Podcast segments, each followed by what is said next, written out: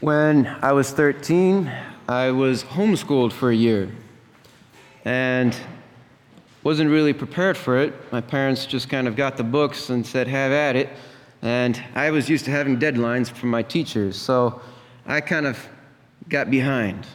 Really behind. By that springtime, I realized I probably might not finish eighth grade and might fall a grade behind, which was causing me anxiety and I was up late at night in bed, just ruminating over, you know, what am I going to do? Uh, I can't get this year's worth of uh, schoolwork done in time before summer uh, would finish, it seems like. And what came to mind in the midst of that stress and anxiety was the image my family had in our living room where we would pray together. It was the image of the divine mercy. And what really struck me as that image came to mind while I was lying there in bed was the words, Jesus, I trust in you. And I realized I don't think I was fully taking to heart those words. And so I prayed that prayer on the bottom of that image Jesus, I trust in you, with the grace of God, with my whole heart. And I felt this peace. A peace that, in the midst of all kind of uh, worrisome problems, things that should be stressful or cause anxiety, still, by the grace of God, just feeling that peace. And sure enough, everything worked out. I'm not saying I actually finished eighth grade, but it all worked out. And it didn't fall behind. And many of the problems that come my way, I've realized to, to continue putting my trust in the Lord. For He is my Lord and Creator, and he can count the hairs on our head. He knows what's best for us. He will provide for us. And He Himself entered in to all the many stress inducing problems of our life, all the things that cause anxiety. He too entered in to these problems. I'm in a group chat with a priest who landed in Tel Aviv yesterday with a Catholic pilgrimage group, and they could still see some of the smoke rising up from some of those missiles that were fired as a counteroffensive. They spent the night last night in Nazareth, and he was sharing with the, the group chat that, you know, outside his hotel window, very close, was the Church of the Annunciation where the incarnation took place, where Mary said yes and the Word was made flesh. And so he said he just had this overwhelming sense of peace that God is in control. That in the midst of everyone on the pilgrimage trying to figure out how they're going to get back to safety, that he just felt like God has already entered in to their mess. That even 2,000 years ago, God knew what would happen to Jesus when he sent his son into the world. You know, as John says, For God so loved the world that he gave his only begotten Son so that we might have eternal life for those who believe in him and not perish. And God knew what would happen when He sent His Son into this world. He knew He would be rejected. And that's what we hear in today's gospel this vineyard with wicked tenants. And the vineyard is an allegory that was used even by the prophets. We heard one of them even by the prophet Isaiah, how there's this vineyard in which those who are given this vineyard allow it to be overgrown and trampled because of their wickedness.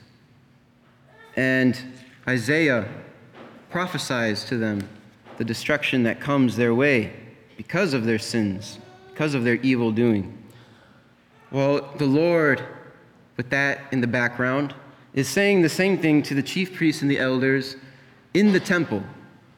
They're in the temple grounds, and he's talking to the chief priests and the elders, the very ones who end up rejecting him.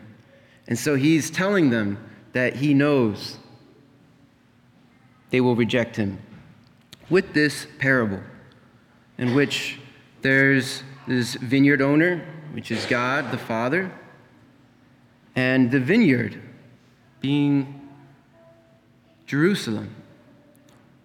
And Jerusalem being given over to uh, the care of these leaders of Jerusalem, the chief priests and elders. But what do they do? All throughout, you know, we see in the Old Testament, anytime God sends his servants, the prophets, they reject the prophets. One they beat, another they killed, and a third they stoned. Jeremiah was persecuted and beaten. Ezekiel persecuted. Isaiah killed, sawn in two, because he was sent by God with a message that the tenants, the leaders of Jerusalem, of Israel at their time, did not want to hear, that they had to repent and change their ways. And so, what does the owner of the vineyard do? He says, Well, I'll send my son. They will respect my son. Now, that makes sense, right? No. And the Israelites listening to this parable would recognize that too. Why would you send your beloved son into danger when they're killing your servants? They obviously have no respect for you, and they will likely do the same. And that's the thing about Jesus' parables, he often has a twist. And Nonetheless, God sends his son to us into this messiness. And what do they do? They seized him, threw him out of the vineyard, and killed him. And that's why Jesus, again, he's even prophesying he will be executed outside of the vineyard, outside of Jerusalem, which scripture makes clear that Golgotha is outside, Calvary is outside Jerusalem. But what does this rejected stone of Christ turn into, it will become the cornerstone. Jesus is saying, in light of this vineyard parable, that their temple, their Jerusalem, will be destroyed. But God is in control because He is sending a new temple and a new Jerusalem. And Jesus even said that, you know, destroy this temple and I will raise it up in three days. He is the new temple, He is the cornerstone of that new temple, and He invites us to be living stones, built, building up this living temple.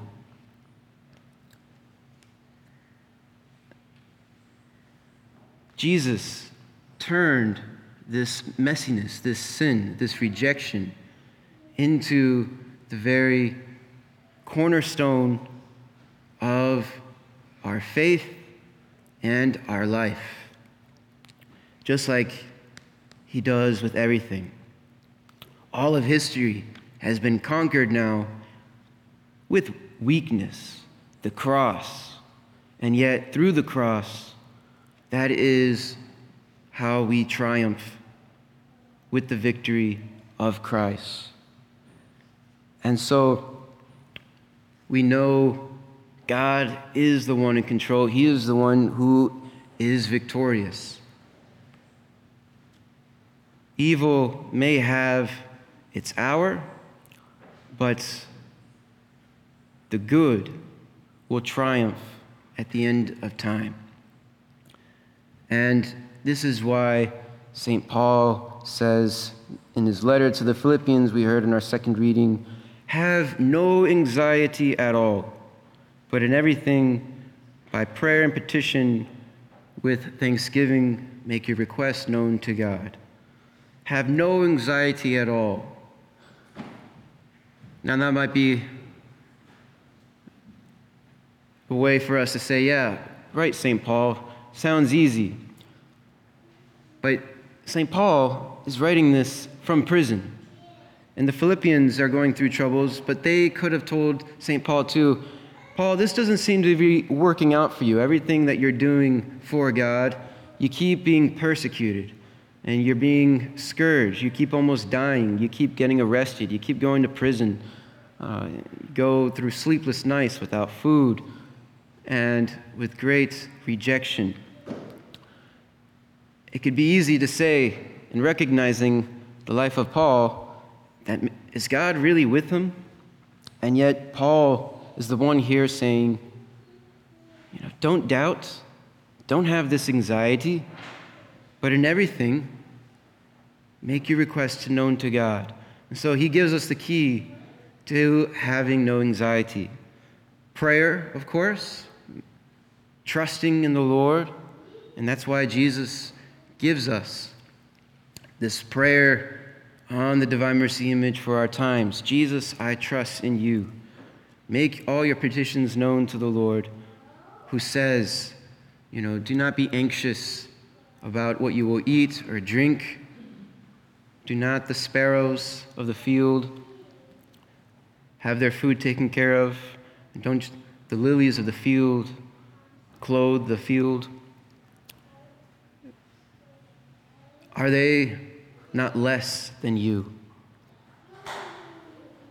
Jesus, I trust in you, then, is the prayer to keep in mind with all our petitions to the Lord. But then the second part to having no anxiety is having thanksgiving, gratitude, so that no matter what comes your way, you can still be thankful, that you can still always give thanks to God for all that is good, but even to still pray with gratitude in the midst of the evil we suffer. And that means, even in those dark moments, to still have that gratitude. For then, St. Paul says, the peace of God that surpasses all understanding will guard your hearts and minds in Christ Jesus. Because if we can pray with full trust in the mercy of the Lord and always be grateful to God, then we are placing ourselves completely to the mercy of God, being thankful for to Him at all times. And this is difficult. When my brother passed away back in May, I remember we were praying the rosary, and the, praying the Glory Be seemed really difficult. To just pray that Glory Be right after this tragic incident.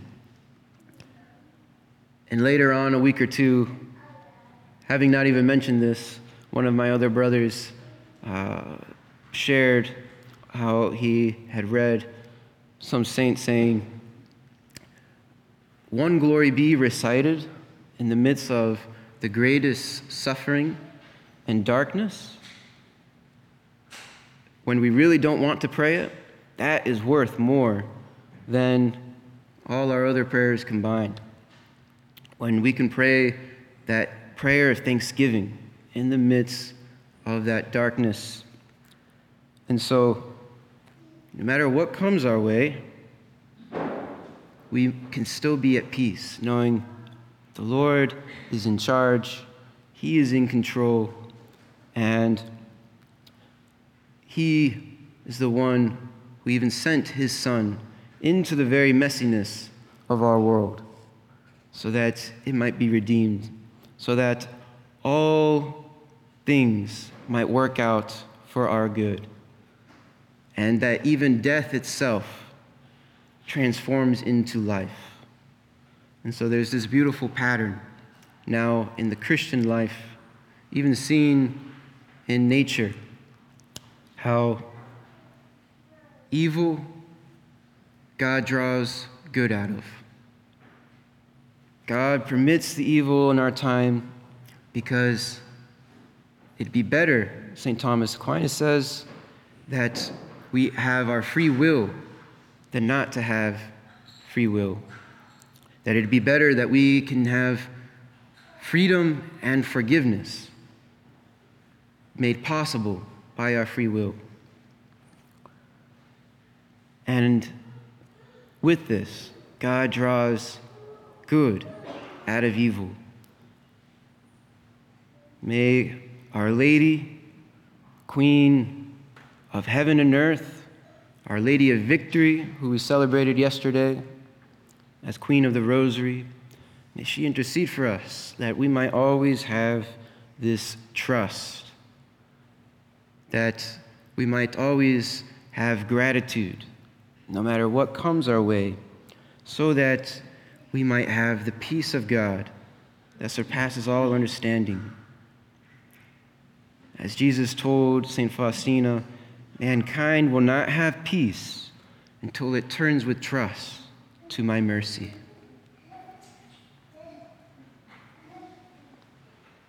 Are you a Marian helper? Join our Spiritual Benefit Society and start sharing in the graces of all the daily masses, prayers, and good works of Marian priests and brothers all over the world. Sign up is free and easy. Simply visit micprayers.org. That's micprayers.org. Thank you, and God bless you. Please follow or subscribe to this podcast to receive the latest episodes and updates. If you have been blessed by this podcast, I invite you to leave a review. Reviews greatly improve our podcast ranking and will help spread this podcast to other people throughout the world. Are you enjoying this podcast? I invite you to listen to more shows brought to you by the Marian Fathers of the Immaculate Conception. Join us daily for enriching spiritual content which will help you on your journey with Jesus Christ. Simply visit DivineMercyPlus.org for a complete list of our shows. That's DivineMercyPlus.org. Are you a Marian helper? Join our Spiritual Benefit Society and start sharing in the graces of all the daily masses, prayers, and good works of Marian priests and brothers all over the world. Sign up is free and easy. Simply visit micprayers.org. That's micprayers.org. Thank you, and God bless you.